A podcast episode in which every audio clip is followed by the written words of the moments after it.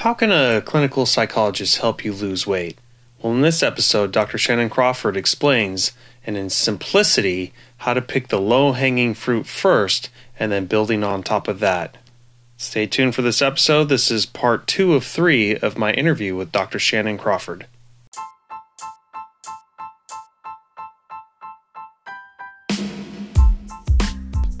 My name is Brad Williams with Over 40 Fitness Hacks podcast. I've been a personal trainer and gym owner for over 12 years. My goal is to help the over 40 crowd fight the aging process as best we can and still have a social life to go along with it. Check out all my episodes for the latest fitness hacks. How's it going, everyone? This is Brad Williams with Over 40 Fitness Hacks. Uh, with me, I have Dr. Shannan Crawford. How's it going, Dr. Shannan? Wonderful. Well, Dr. Crawford, uh, let's let's move on to uh, kind of the the theme of my show, the over forty audience, you know, mm-hmm. male and female, um, who are looking to lose weight, get more healthy and fit, and mm-hmm. I mean, we could talk about you know eating disorders, alcoholism, uh, you mm-hmm. know, not just motivation's a huge thing too. People just can't even get out the door to go do something. What yeah. uh, what are some of the things you can help people with, or that you'd like them to know? I think the low hanging fruit of something very simple that all of us can apply in our day to day life. That human nature loves simplicity. We love mm. seeing ourselves as one whole unit. So when I perform well, I'm like, man, I am killing it. I am winning at life.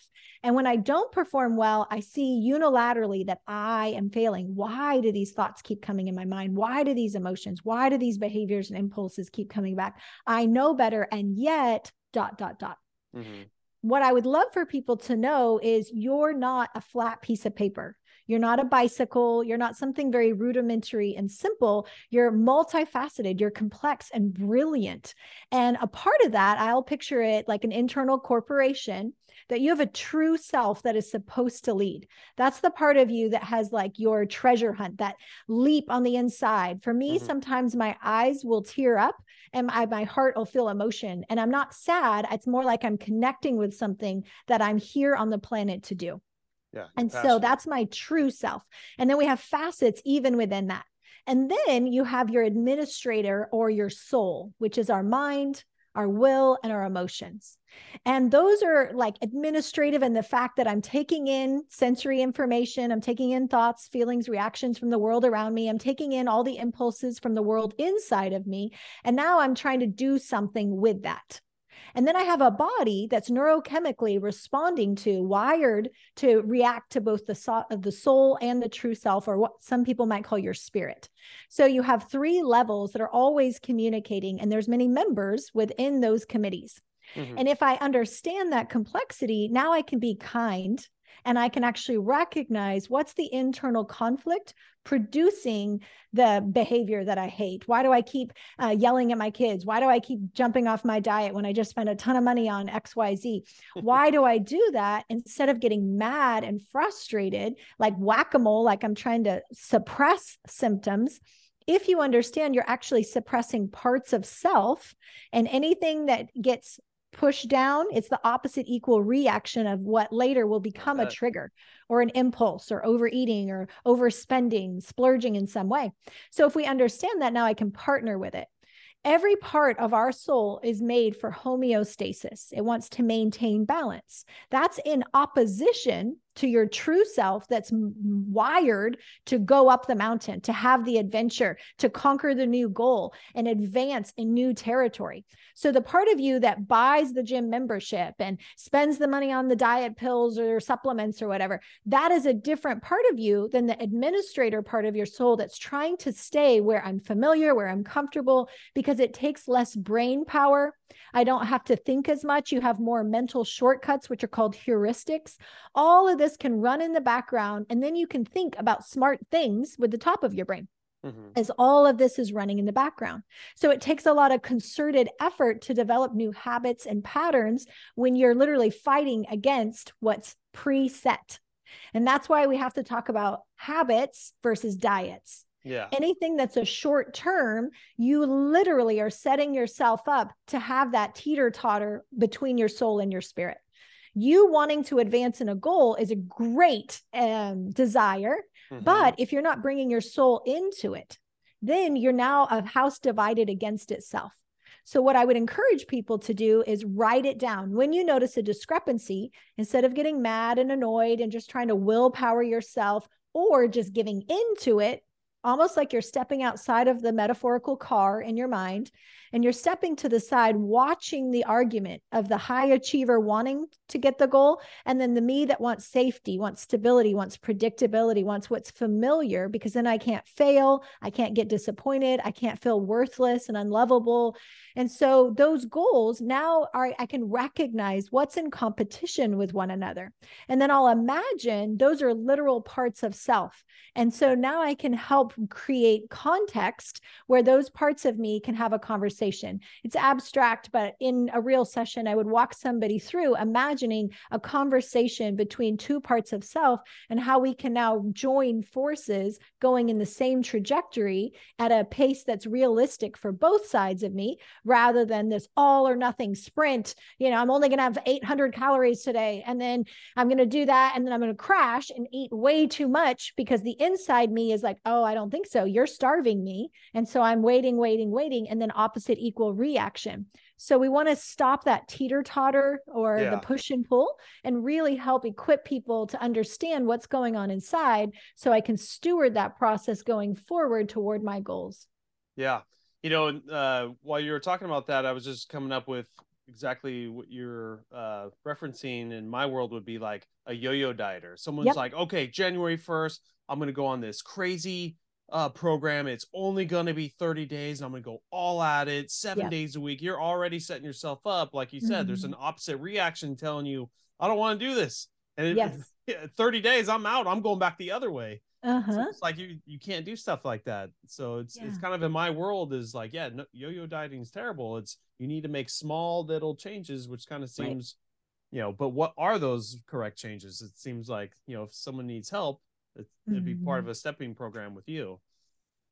Right. So if if people can apply it and they go, okay, here's my plan, here's my small titrated steps, great.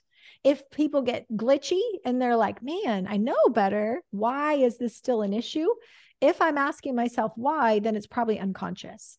Mm-hmm. There's probably an inner conflict between parts of self. And so those are in opposition. And no matter what I try to do at the conscious level and willpower and goal setting and trying to manifest your destiny, if your soul is putting the brakes on a goal, it's still not going to prosper longitudinally. And so we want to be slower and more methodical, recognizing, hey, I want to honor the part of me that doesn't feel safe being thin.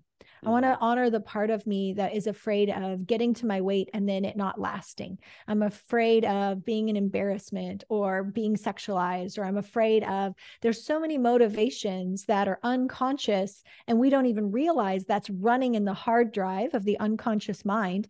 And we go to seminars and we hear these wonderful things, but the software of your conscious mind is only half of you. Mm-hmm. If we don't upgrade the unconscious mind where the hard drive is and those core beliefs were learned early on, then many times we're like uh, tethered back to this unconscious belief that I don't realize is there and or a conflict. And so that's where we want to bring that conscious. And I try to equip people the best I can, like do the work. You don't have to see me unless it gets so glitchy that you're like, hmm, why does that keep happening? Yeah. Even though I know better. And it's not an intellect issue. It's not a willpower issue. Uh, it's not that you don't have enough information. It's the fact that something in your soul is saying, I don't feel safe with that goal. Most of the time, we have fear that steps in whenever the administrator or the soul, it's like a bodyguard of fear, a bodyguard of control, and then a bodyguard of uh, pride or sabotage will step in. So you have at least three parts of soul that are a threefold cord that are not easily broken, and it's blocking, inhibiting the ability to progress toward that goal. So we just want to be thorough and resolve it. So now it lightens, and I'll see tons of clients that they're like, okay, I have a goal for my career or for my weight loss or for my relationship. And often the conflict has nothing to do with that goal. It's something from like two years old where I believed it's unsafe to trust others or whatever, right? Mm-hmm. And so I don't want people to see me a certain way, or I feel shame. And so I want to stay hidden. And being insulated and body weight may help me feel quote unquote hidden. Uh, there's lots of different unconscious beliefs that have absolutely nothing to do with the core uh, topic I'm trying to work on. And yet it's still rooted or tethered to that belief or experience. Yeah. Well, uh, Dr. Crawford, uh, just like to thank you for being on my show. And uh, for anyone that's listening, what's the best way to get a hold of you? Well, it depends. So if it's therapy, then it's mm-hmm. crawfordclinics.com. If it's for me as a speaker, podcaster, writer, e course, all of those things, Dr. Shannan, spelled differently, S H A N N A N, Crawford, C R A W F O R D dot com. DrShannanCrawford.com has all of those resources. And then Crawford Clinics is our team. So there's lots of therapists, not just me. Um, and there's different pricing and scales and all the things to find who the best therapist for someone's needs. Awesome. Uh, and uh, just like always, my audience knows that I'll put all that stuff in the podcast description. So if they're driving their car or something, they don't have to be writing this down right now. yes, um, please all don't. they have to do is click on a link and uh, get get some help if you love need. it. So uh, thanks once again, Dr. Crawford. Uh, it's a pleasure meeting you, and hopefully we'll get you on the show again someday. I love it. This has been so fun, and thank you. I appreciate it.